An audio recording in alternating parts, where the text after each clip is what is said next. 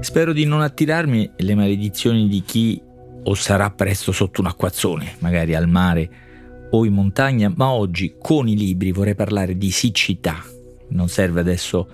sciorinare cifre e dati sul um, terribile impatto della siccità nel mondo contemporaneo, cifre e dati peraltro ambigui, no? perché eh, i cambiamenti climatici hanno questo aspetto ambivalente, con una tendenza all'estremizzazione dei fenomeni opposti, no? una, una specie di polarizzazione climatica, non molto diversa se ci pensiamo bene, non credo nemmeno estranea ad altre polarizzazioni politico-sociali, diciamo così. In fondo qualcuno aveva fatto notare come le democrazie stanno meglio nei climi temperati, sono favorite nel mondo temperato.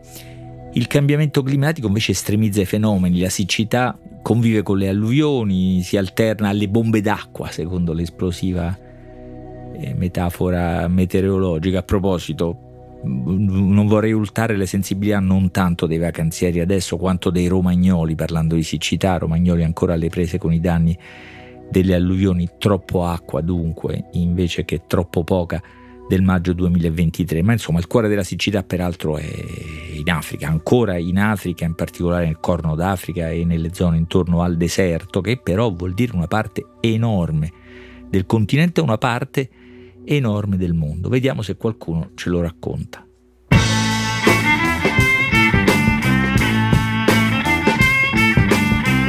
Questo è Timbuktu di Marino Sinibaldi, un podcast del Post che parla con i libri.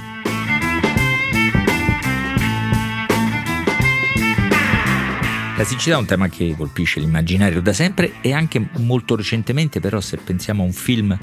recente, impressionante, distopico come Siccità di Paolo Virzì, che altro che Africa, raccontava luoghi, cittadini ben noti, a me ben noti e ben cari, in particolare i cittadini romani, proponeva questa vertiginosa immagine di un fiume prosciugato, interamente prosciugato al centro della loro città. E poi c'è un grande romanzo, uno dei più grandi romanzi, un capolavoro della letteratura che muove proprio dalla siccità, dalla polvere che copre i campi coltivati e li distrugge e distrugge le relazioni umane. Sto parlando di Furore, romanzo di Steinbeck pubblicato nel 1939. Se non lo avete letto o lo volete rileggere, abbiamo ora a disposizione una traduzione straordinaria, quella di Sergio Claudio Perroni, che purtroppo, grande traduttore, purtroppo scomparso, una versione integrale molto bella. Ha girato anche un, spettacolo teatrale, una bella riduzione teatrale di Emanuele Trevi con Massimo Popolizio che interpretava l'epopea della famiglia George che fugge dall'Oklahoma, questa grandiosa epopea storica raccontata in quel romanzo e nelle sue proiezioni. In realtà, dicevo oggi, il problema è soprattutto del Corno d'Africa, dell'Africa subsahariana, in certe regioni non piove da, da sei anni, ci segnalano le principali organizzazioni non governative e soprattutto ci segnalano che per la prima volta dopo 40 anni c'è una crisi alimentare, cioè dopo decenni di risultati anche positivi nella lotta contro la fame, in, in quelle terre tornano fenomeni terribili di fame, di deprivazione, di, di morte alla fine. No? Da quelle terre viene Jaili Amadou Amal, una scrittrice la cui vita sembra questo stesso romanzo. Lei è nata nel 1975 a Marwa, nel nord del Camerun, un paesone di 350.000 abitanti, da madre egiziana e padre Fulani, perché Fulani sono un'etnia di pastori, un'etnia nomade che però ha costruito nel cuore dell'Africa un grande impero, l'impero Fulani o Sokoto, un califfato in realtà perché si tratta di musulmani, ma un impero che ha resistito fino agli inizi della colonizzazione, eh, all'inizio del Novecento, la colonizzazione europea. Quindi insomma questa etnia, questo popolo ha poi una grandezza alle spalle, no? La vita stessa di Jaili Amadou Amal è un romanzo perché lei è stata costretta a un matrimonio forzato da ragazza, poi abbandonato il primo marito, ne ha trovato un secondo purtroppo violento, è riuscita a liberarsi anche da questo e infine con un gesto che sembra davvero l'inizio di una sceneggiatura, di un film, ha venduto i suoi gioielli per comprarsi il computer, diventare scrittrice oltre che attivista per i diritti umani, soprattutto femminili, non solo in Africa ha pubblicato almeno due libri importanti, quello il precedente che si chiama Le impazienti, in Francia è arrivato in finale al premio Concours e credo fosse la prima volta per una scrittrice africana. Le impazienti era una storia di tre donne cui continuamente veniva evocata la virtù fondamentale della pazienza. Ora invece il libro di cui parlerò è Cuore del Sahel, sempre per la traduzione di Giovanni Zucca, edito in Italia da Solferino, dove il cuore geografico, sentimentale, sociale è quella regione del Sahel di cui abbiamo oggi ho parlato nell'episodio 23 del, del, di questo podcast, quando ho parlato di nuove guerre più una da, una, da un libro di internazionale che racconta le dieci guerre più importanti del mondo, sottolineando, scegliendo da raccontare proprio quella del Sahel, perché mi sembra una regione sconosciuta, dobbiamo dire, cui sappiamo pochissimo, piena di cose diverse, interessanti o, anche, o sconvolgenti. Comunque il cuore d'Africa di questo, di questo, racconto, di cuore del Sahel, di questo romanzo di Jaili Amadou Amal,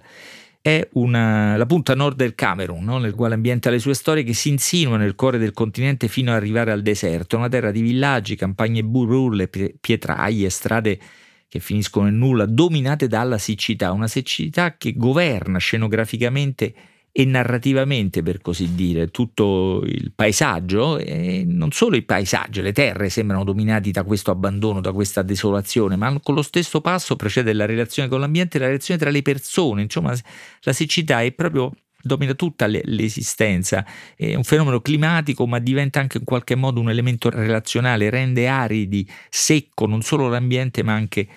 le relazioni e soprattutto prosciuga ogni idea di futuro, ma questa dimensione si ribella, a questo destino si ribella Fayed, la ragazza protagonista di questo libro. La incontriamo fino nelle prime pagine, è proprio una ragazza, una ragazzina un po' insistente quasi, no? Perché insiste? Perché implora la madre di lasciarla andare via, di permetterle di abbandonare il villaggio nel, nel, quale vivono senza padre, senza risorse, senza futuro, proprio perché è tutto così arido, prosciugato, non è possibile coltivare nulla né sul piano proprio fisico del raccolto né sul piano dei rapporti. Allora lei chiede alla madre di abbandonare quelle terre, andare in questa città, Marua appunto, questa città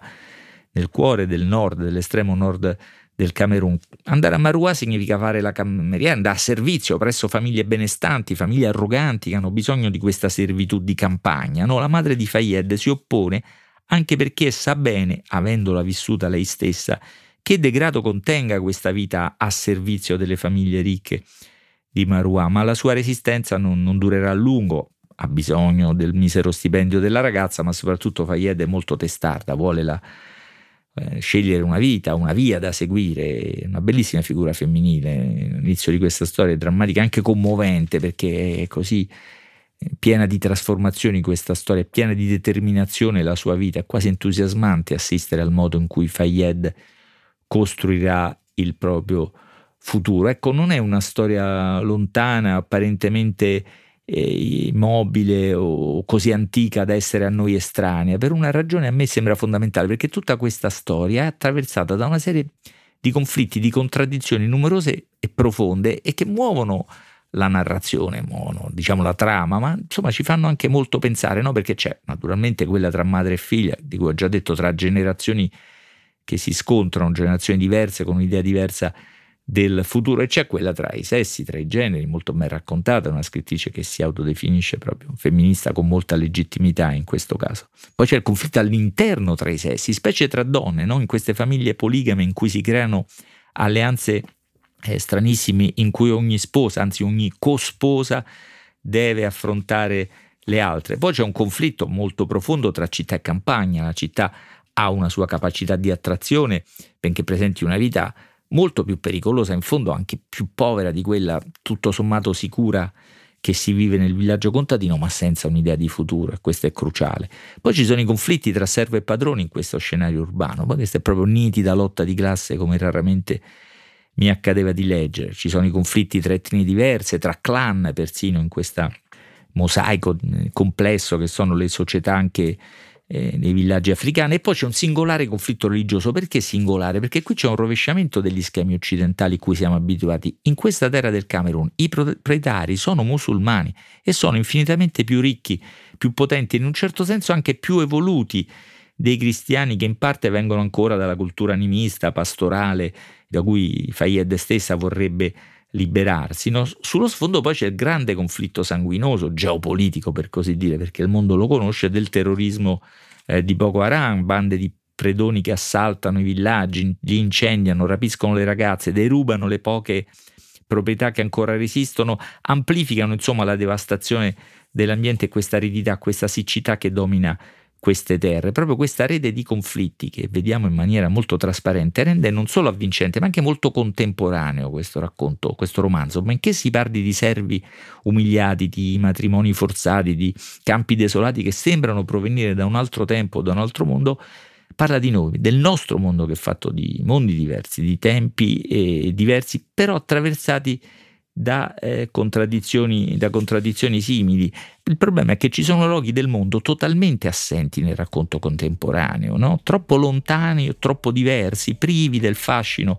o solamente faticosi da raccontare e così accade che nel flusso della comunicazione contemporanea così abbondante, apparentemente persino ridondante, che sembra esporre tutto, raccontare tutto, interi pezzi di mondo restano sconosciuti con la ricchezza delle loro storie e la forza della loro eh, umanità, che si ribella, come in questo caso, alla aridità del clima, ma anche alla secchezza, alla povertà, alla siccità, per così dire, dei destini eh, naturali, dei destini familiari. È una bellissima storia di ribellione a questo destino, quella di Fayed, cui il lettore, la lettrice non può che affezionarci. È una bellissima storia di ribellione femminile davvero molto contemporanea, nonostante le distanze, questa raccontata da Jaili Amadou Amal in questo romanzo Cuore del Sahel. Scrivete a timbuktu.it.